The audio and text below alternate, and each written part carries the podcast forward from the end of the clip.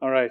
Uh, today, we are finishing up our series on the Bible and the big and little questions. And today, uh, I feel like we have two, uh, two pretty big ones. Uh, I'm going to talk uh, about how, how does feminism relate to the gospel. And then Sean is going to come up and he's going to talk about uh, why we don't baptize babies. And since we don't do that, when, when should we baptize kids or other people? So, how does the gospel relate to feminism, or how does feminism relate to the gospel? I want to kind of preface everything that I'm about to say by saying, uh, I mean, obviously, I'm a, I'm a guy, right? I'm not, I'm not, uh, I'm not feminine. Uh, I mean, maybe in some ways, you know, I'm a, I'm a little sensitive about some things. Um, but uh, so it would be easy to be like, you're just, you're just a, a man up there uh, this issue doesn't really matter to you. You don't really know about this. It doesn't really apply to you. So why, why are you talking to us about this? Um, and I would respond to that by saying that I'm married to uh, a female, and we have uh, 4.9 girls who live with us. Uh, because the 0.9 is about to be born in uh, less than three weeks. So, this issue very much matters to me because I want to raise uh, strong Christian women uh, who aren't kept back from doing anything that God has made them to do. And so this issue very much does matter to me. And so I'm, I'm excited to be the one that gets to talk about it. So, how does feminism relate to the gospel? What we're going to do today is I'm going to try to answer this question briefly in a short amount of time, and it's a big question that we could talk a very long time about. And so, don't if you you know, feel like I'm just skipping over some stuff and glossing over some things, it's because that's exactly what I'm doing because I don't have that much time to talk about this. So if there's stuff that you want to know more about or you have questions about what I say or don't say, I would love to talk more about this with you some other time. Um, and we have talked about this at other times at BC, so I could even point you to stuff that you could listen to if you wanted to do that. Um, but also, what I would like to do is to help us to answer questions like this. How does something relate to the gospel? And so, what we're going to do is we're going to look at creation. We're going to look at how God designed uh, this issue to be. Then, we're going to look at how that's broken and corrupted by the fall. Then, we're going to look at how that's kind of redeemed in Christ. And then, ultimately, finally and fully redeemed in the new creation. Because I feel like that's a helpful way for us to begin to think through questions like this. How does how does competition relate to the gospel? Well, let's think about how that was corrupted by the fall. Let's think about how it's redeemed in Christ. Let's think about how that will be done away with or changed in the new creation. It can help us to answer questions like this. So don't hear me as just answering this question. Begin to think through other issues in this way too. So, before we go to creation to see how male and female uh, beings and relationships existed before the fall, I want to talk briefly about what feminism is because uh, some of you might not know. I didn't know a lot about it before I started looking into it more clearly this week. And so, historians uh, find three waves of feminism, three kind of uh, transitions of feminists over uh, our, our, recent history. And so the first wave started in about uh, the mid 1800s and went to the early 1900s. This is like Downton Abbey feminism. So uh, they wanted the right to vote and the right to own property and the right to uh, you know, choose certain reproductive options. And so this first wave of feminism, I would say, is, is largely asking for things that should have been theirs from the very beginning.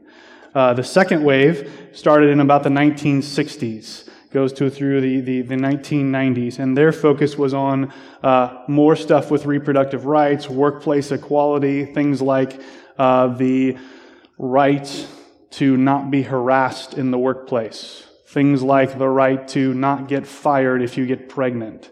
Again, those are good things that probably should have been in place from the beginning. Uh, focused on the end of ending and fighting against domestic violence and pornography and prostitution. Uh, then, in the 1990s, this kind of third wave of feminism came out, and it was, it was somewhat of a reaction against the, the whiteness and uh, middle classness of the second wave of feminism.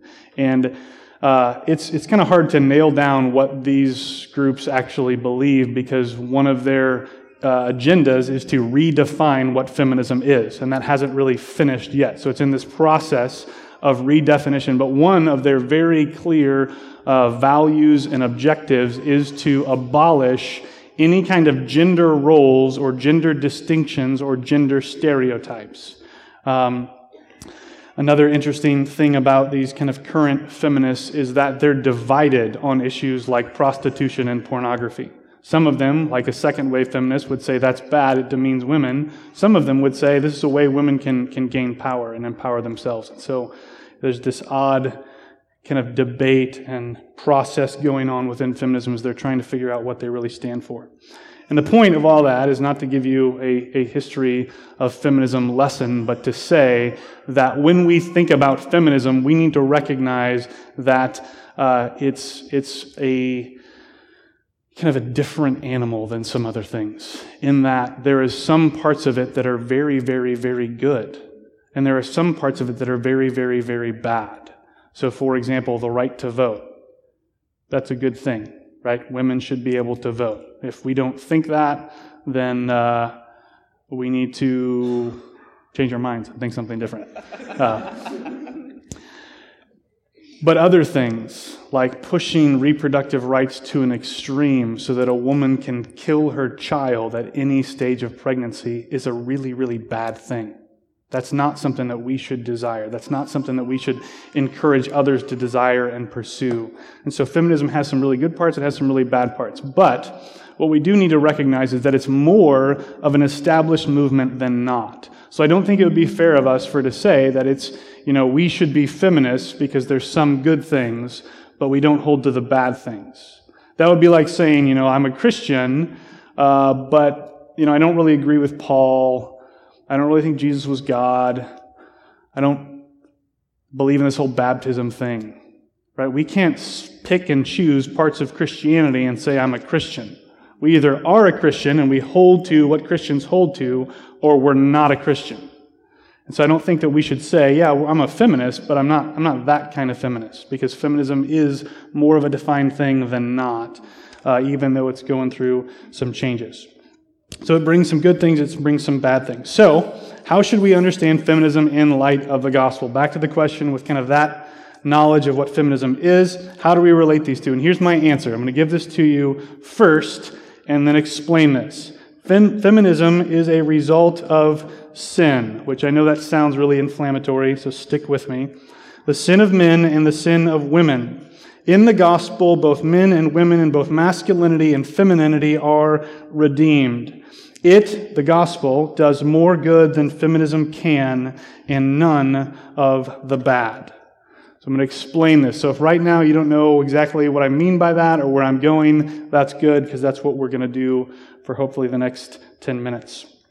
So, starting in Genesis 1, we see this verse, Genesis 1:27. So God created man in his own image. In the image of God, he created him male and female, he created them. So, right at the beginning of the Bible, God tells us through Moses that he created human beings in his image. Both men and women are created in God's image. So, right in the, first few pages of the Bible, we learn that men and women are, are equal in their worth, their dignity, the honor and value they should be shown in his creation because they are both created in his image.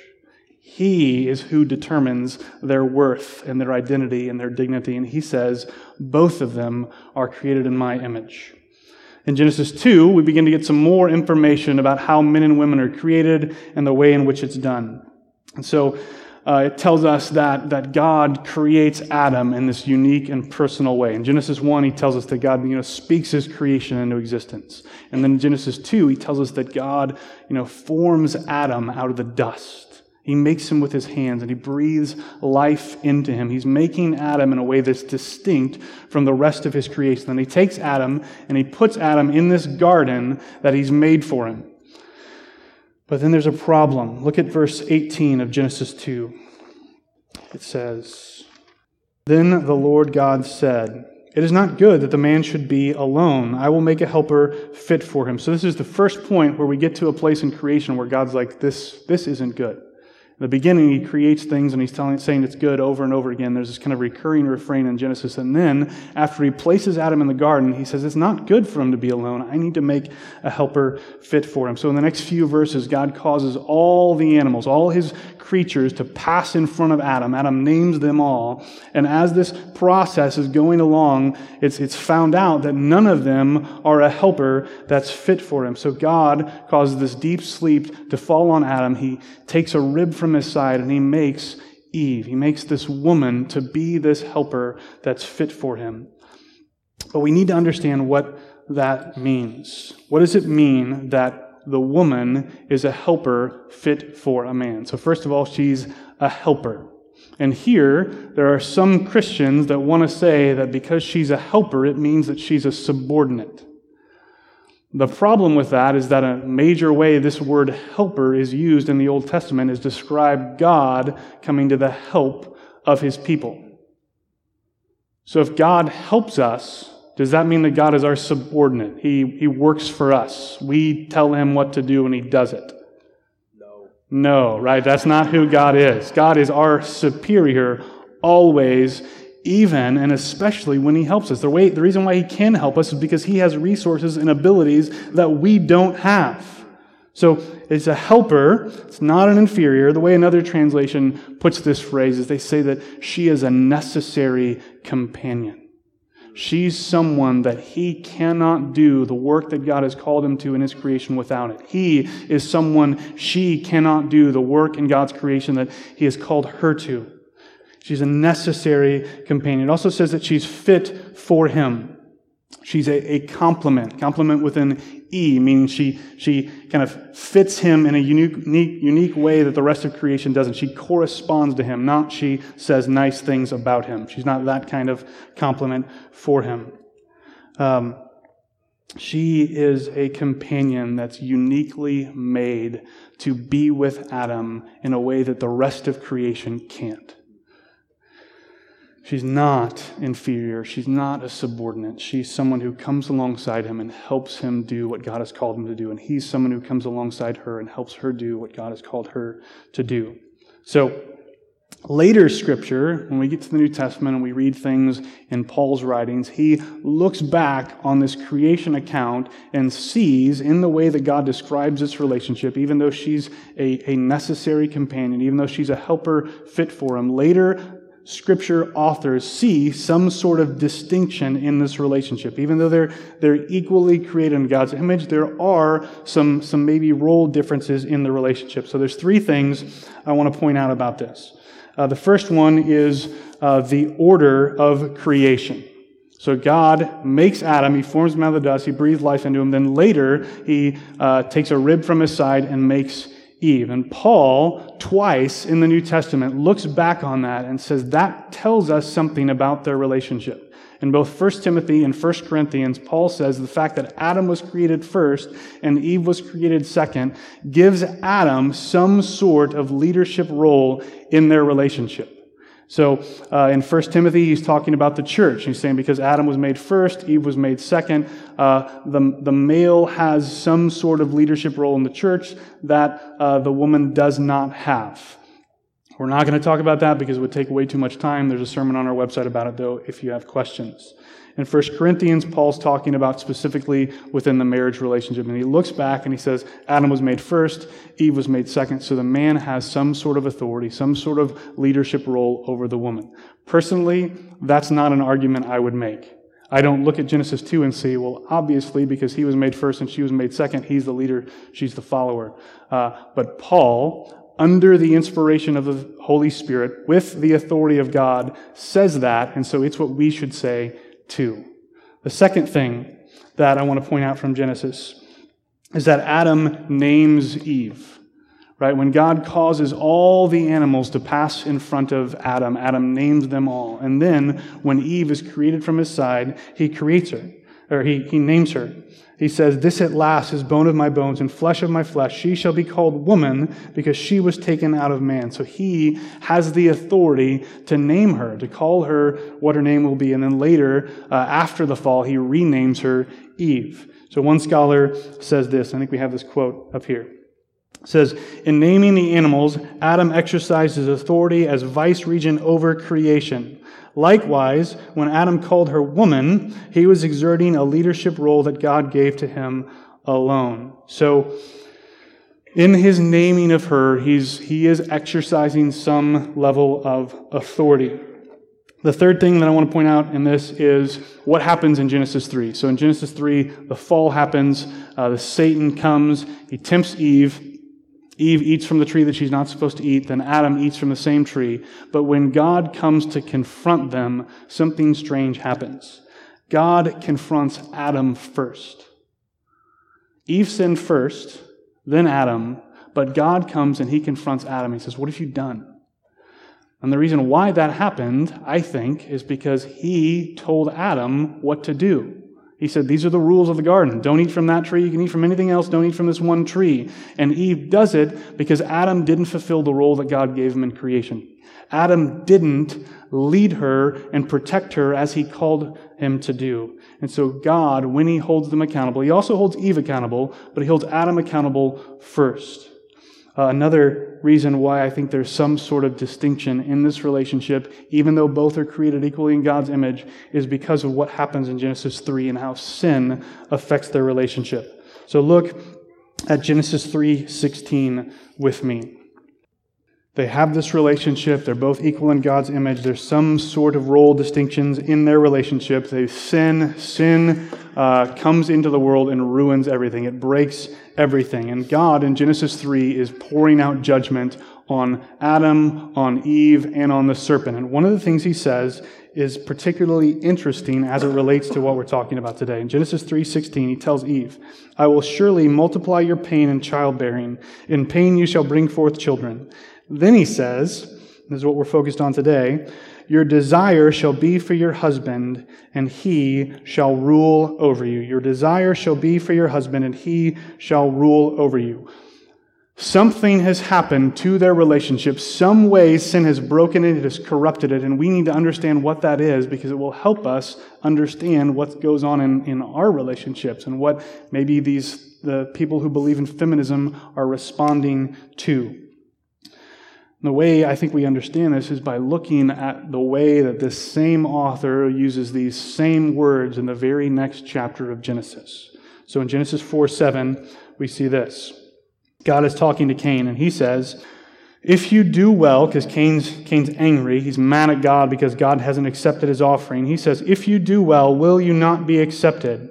And if you do not do well, sin is crouching at the door. Its desire is for you, but you must rule over it. So he uses the same exact words in a very similar phrase to talk about this thing having this desire and the other thing responding against it by ruling over it. So what is God telling Cain to do there? He's saying sin's desire is for you, but you must rule over it. Cain doesn't rule over it, and what happens? What does Cain do? He murders his brother.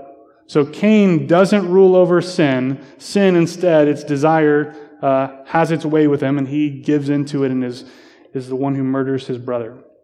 What he's saying, I think, is when he says that sin's desire is for you, but you must rule over it, he's saying sin wants to control you. It wants to enslave you. It wants to dominate you. It wants to rule over you in a way in which it shouldn't. Uh, but you, Cain, must rule over it. He must be the one who leads. He must be the one who masters that desire and doesn't allow it to enslave him. That's how we should understand these words with regard to sin. That's not, that's not exactly how we should understand these words in the marriage relationship. So let's go back and look at Genesis 3:16. I think we have these side by side too, right? So your desire shall be for your husband, but he will rule over you. So Eve's desire is going to be to control or master her husband. She's going to want the role that God gave to him and not the role that God gave to her. And Adam is going to be domineering. He's going to be overly authoritative. He's going to respond to her desire with a, I don't know, being a jerk. By, by trying to crush any perceived rebellion that's coming from her against his role. The reason why this happens is because of sin. Because these God given, God ordained nature of their relationship is broken and corrupted by sin. What we should not see, though, I think that it, for men especially, it's really tempting for us to look at Genesis 3:16 and say, well, well, she does this, and then I do that. This isn't just a response. Some of the wife's desire is because the husband leads like a jerk. So this is a mutually destructive corruption from sin.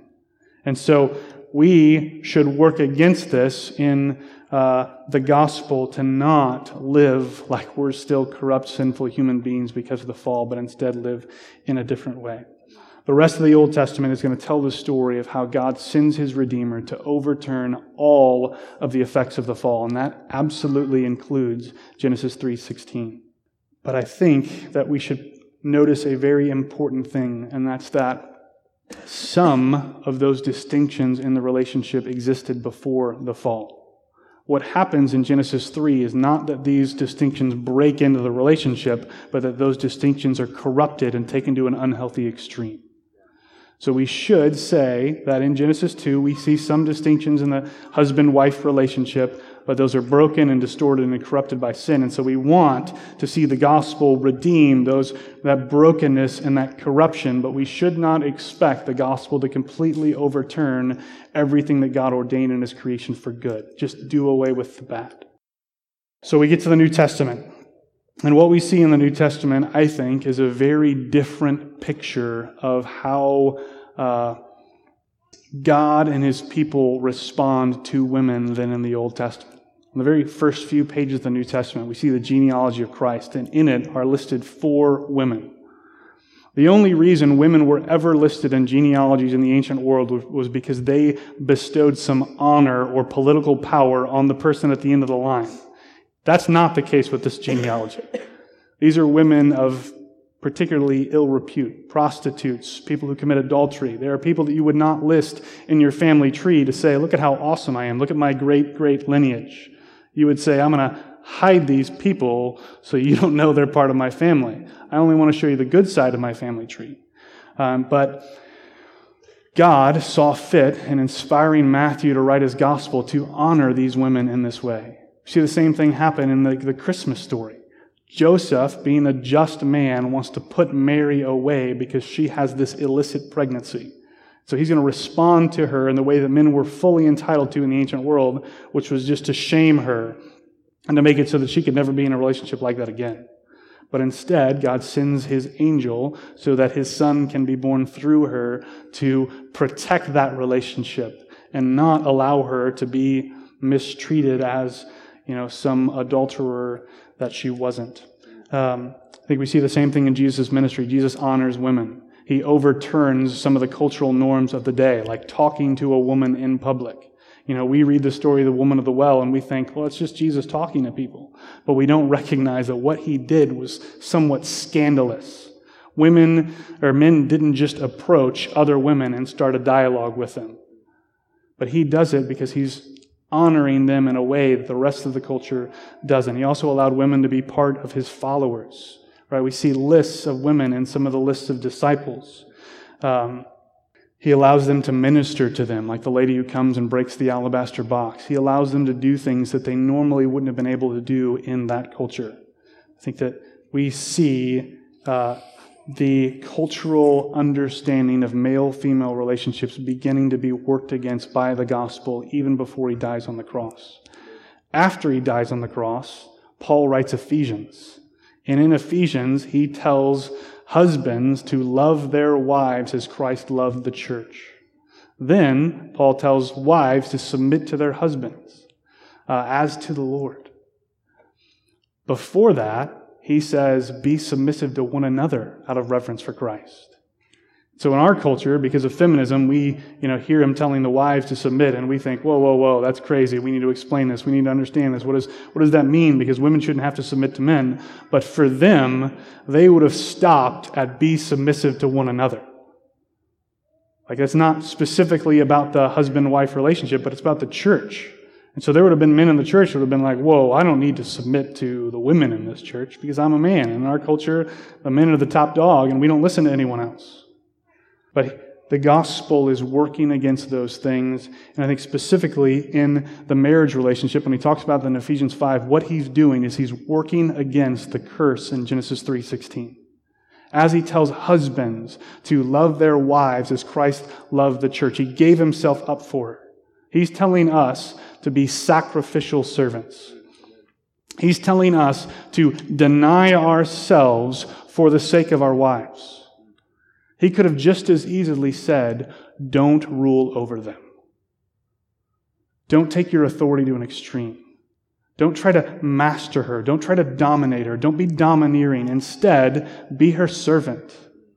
Deny yourself, even some of the authority that you think you have, for her good.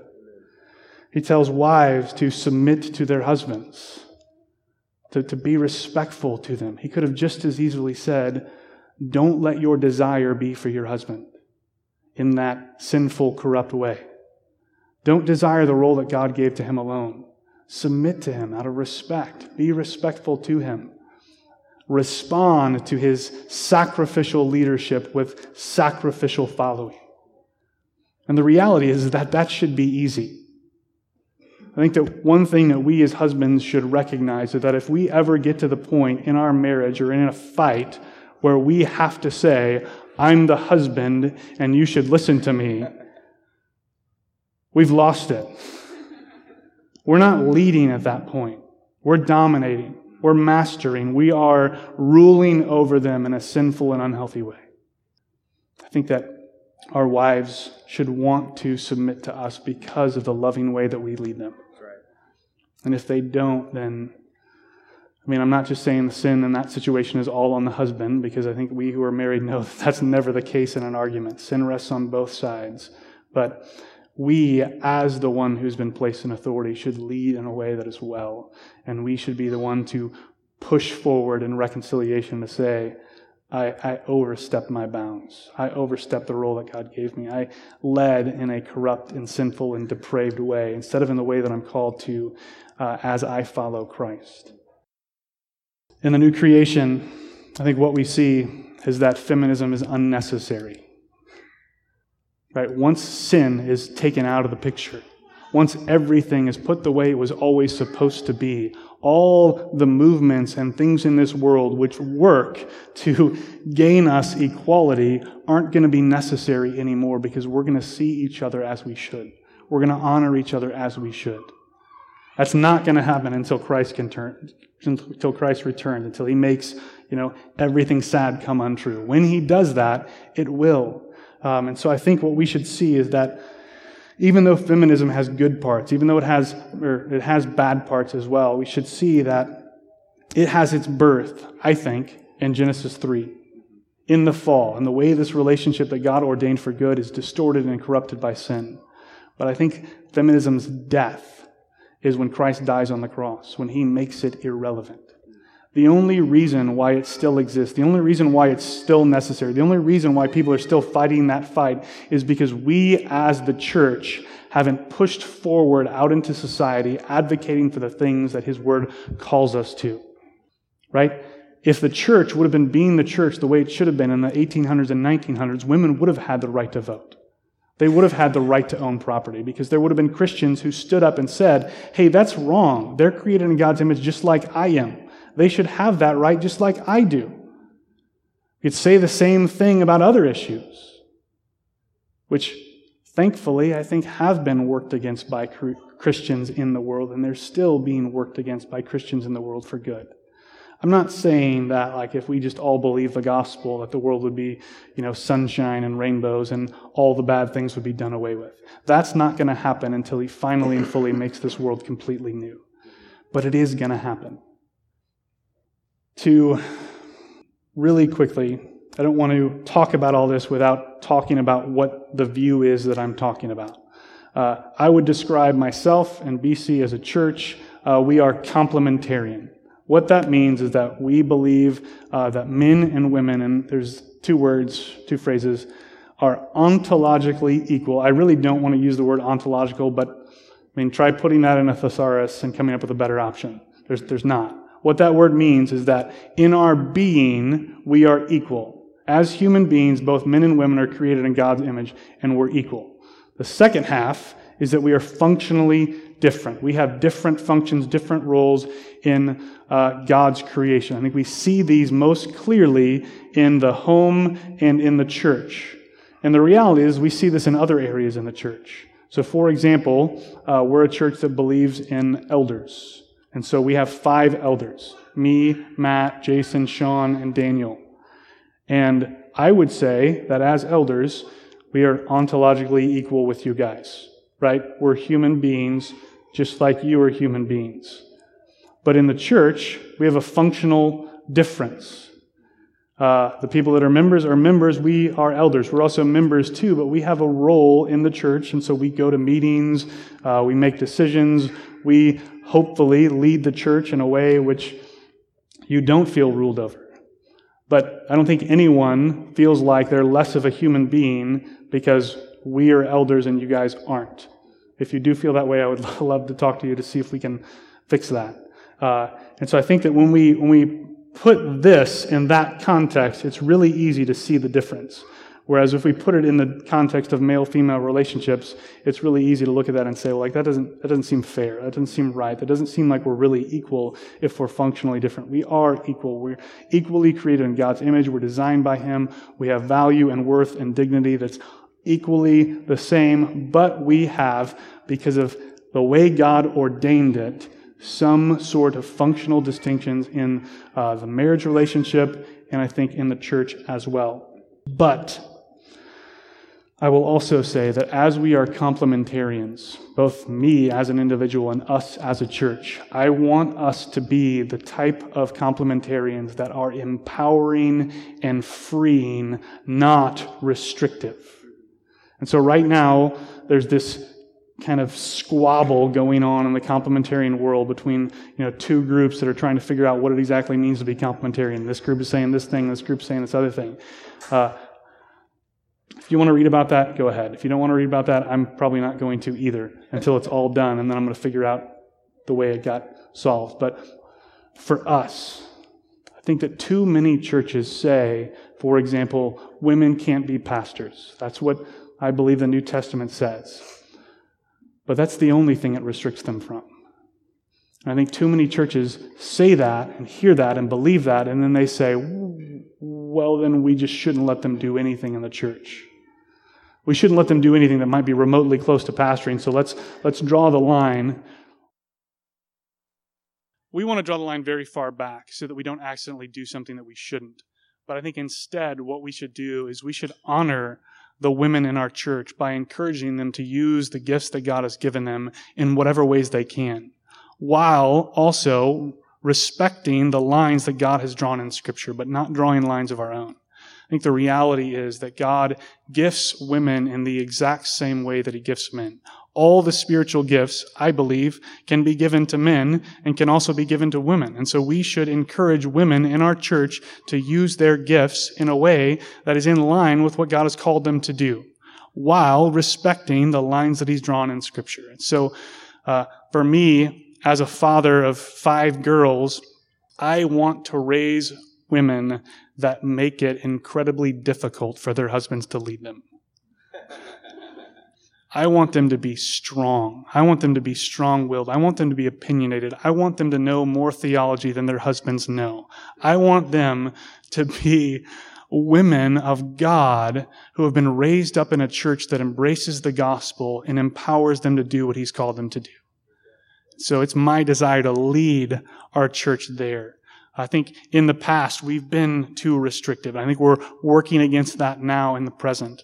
Um, And so if you're a lady and you have a spiritual gift and you want to use it and you feel like something is holding you back, as elders, I think we'd love to talk to you about that to figure out how we can help you do that. I'll also say, if you're a guy and you're in that place, we would love to talk to you and figure out how we can help you exercise the gifts that God has given you. Um, if you have questions, I would love to talk to you about this afterwards. I know that this was a whole lot of information smashed into probably not as short of time as it should have been smashed into. Uh, but I appreciate you listening and giving me grace, even though I'm a man and not a woman talking about feminism. Now, Sean's going to come and he's going to talk about baptism. And I'll, I will try to be brief. No, I'm going to be brief. All right. It's going to happen. All right, so the questions that I am answering are why don't we baptize babies? And if that is the case, then when should we baptize children? And so I'm excited for the opportunity to talk about this because I myself have been sprinkled and dunked. So um, there's there's maybe a, a, small group of us and we can create a club. It'll be great. Um, but I was um, my folks were Catholic when I was born, and so I was sprinkled as a baby. And then when I was eight, I wanted a delicious steak dinner, so I said I was a Christian. I don't think that was accurate, but I got baptized and I got that delicious steak dinner. And then at the tender age of 22, I decided, well, eight wasn't exactly it, and I can't put my fingers on the pulse of when it was, but I know that that has happened because I ultimately trust that it's because of what Christ has done that, that I'm saved, but I wasn't baptized in the right timing, so I did it at 22. So I get the opportunity to talk about all of this with us, and here's how I'm going to frame everything I have to say. I read a bunch of stuff that made me think of all the different arguments on everything, and it stressed me out. So we can talk about all the debatable topics later, but I'm just going to give you where we stand, and then um, you can talk to each other about how I got it wrong. I would encourage you to talk to me about how I got it wrong. So, here it is. The reason we don't baptize babies is because we believe that baptism is for those who have made a profession of faith. Babies are unable to do that and so we do not hold that we should baptize babies. Um, now, so I'm, I'm going to give you my answers. I'm going to give you BC's statement of faith because I'm basing it on all of that. Then I'm going to give you the scripture that created that statement of faith, and then we'll we'll go a little deeper. Um, and then we believe that children should be baptized after a profession of faith. Now, there are going to be qualifications, and we'll talk about that, but that is where we hold that children should be baptized after they make a, a genuine profession of faith. So, um, of course, where do I get these points? The BC statement of faith, because that way I can t- say, hey, we'd all agreed on this already. So, the BC statement of faith is We believe that those who have turned from sin to trust in Christ, according to the teachings of Christ Himself, are to be immersed in water or baptized in the name of the Father, and the Son, and the Holy Spirit. This act of obedience does not save anyone or wash away their sins, nor is it through this act that believers are indwelled by the Holy Spirit. Rather, it symbolizes the union of believers with Christ in his death, burial, and resurrection. We read that earlier. Um, it is an outward sign of an inward change, the first step of obedience for the follower of Christ. And so, where do we get the all of this information? So the places that we, we get it, and you can check the statement of faith that you might have signed, or maybe you're looking to do so. Um, first, of course, is Matthew uh, 28, 19 through 20. And that is, Go, therefore, and make disciples of all nations, baptizing them in the name of the Father, and the Son, and the Holy Spirit, teaching them to observe all that I have commanded you, and behold, I am with you always to the end of the age. So this tells us why. We baptize because Jesus said, baptize. All right, then Acts 2 41 says, So those who received this word were baptized, and they and there were added that day about 3,000 souls. I'll give you some context there because I realize that I'm not giving you the full story. So this is right after Pentecost. So uh, the Holy Spirit comes down on, on all the disciples when they're in the upper room. Uh, Peter gets up and he starts sharing the gospel with everybody, and there are many who come to a faith in Christ. So then after that, it says, So those who received his word were baptized. And there were added that day about 3,000 souls. So there isn't a huge progression between when they made a profession of faith and baptism. The implication is that day. Um, and then Acts 8, 12. Okay. I'm going to skip over to 35 through 39 because Acts, Acts 8, Acts 8, 12. So 8:12. Now when Simon saw that the Spirit yes was given through the laying on of the apostles' hands, he offered them money saying, "Nope. Nope, that's not right. I wrote that down wrong apparently." Um, but I will skip ahead because it talks about um, so Philip and the Ethiopian eunuch.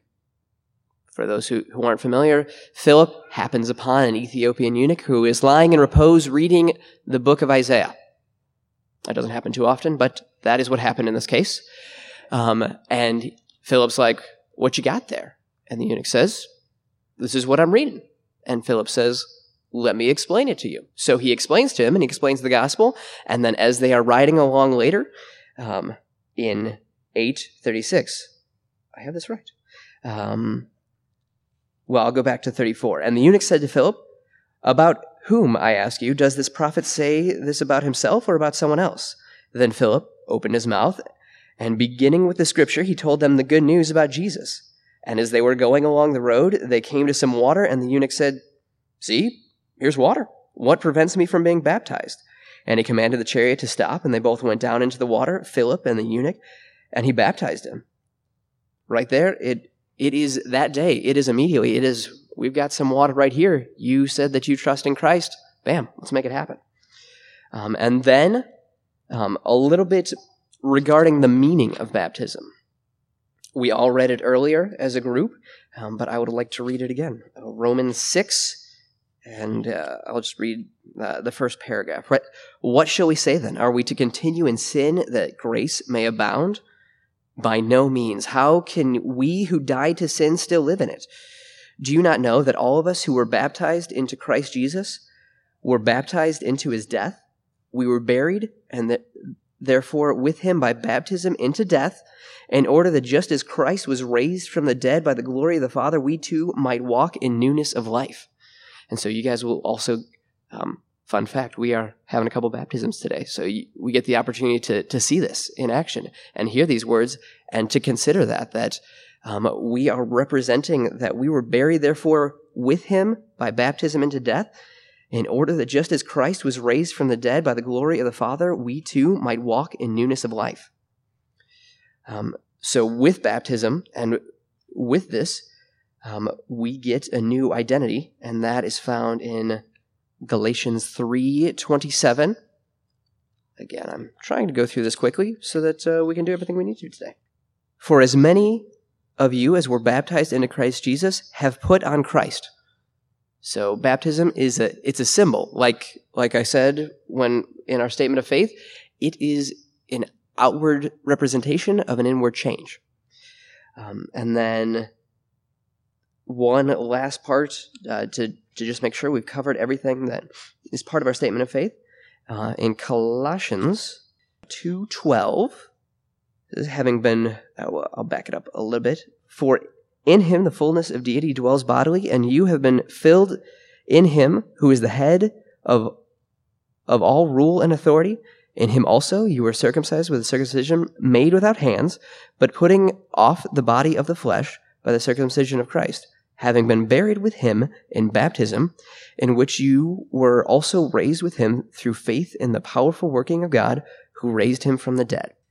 All of that to point back to where we got our initial statement of faith that we believe that those who have turned from their sin, um, at no point does it indicate a specific age, uh, to trust in Christ according to the teachings of Christ himself, are to be immersed in baptism or baptized in the name of the Father and the Son and the Holy Spirit.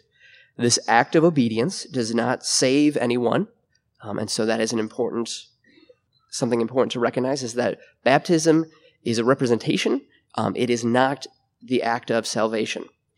Um, and so, uh, nor is it through this act that believers are indwelled by the Spirit.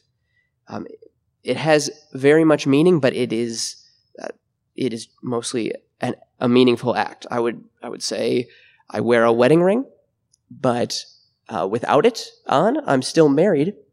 But it's a pretty big deal that I wear it, and it's it's really neat. Um, so rather, it symbolizes the union of believers with Christ in His death, burial, and resurrection. It's an outward sign of an inward change, the first step of obedience for the follower of Christ. So, uh, I feel uh, if if you were had had a whole lot of questions regarding the baptism of infants, uh, we could talk about that later because um, I assume if you have a whole lot of like aggressive questions on that, you've done a whole lot of research, and this my response is insufficient for you. But but this is the the high you know high overview theme that we hold to. We baptize those who have made a profession of faith.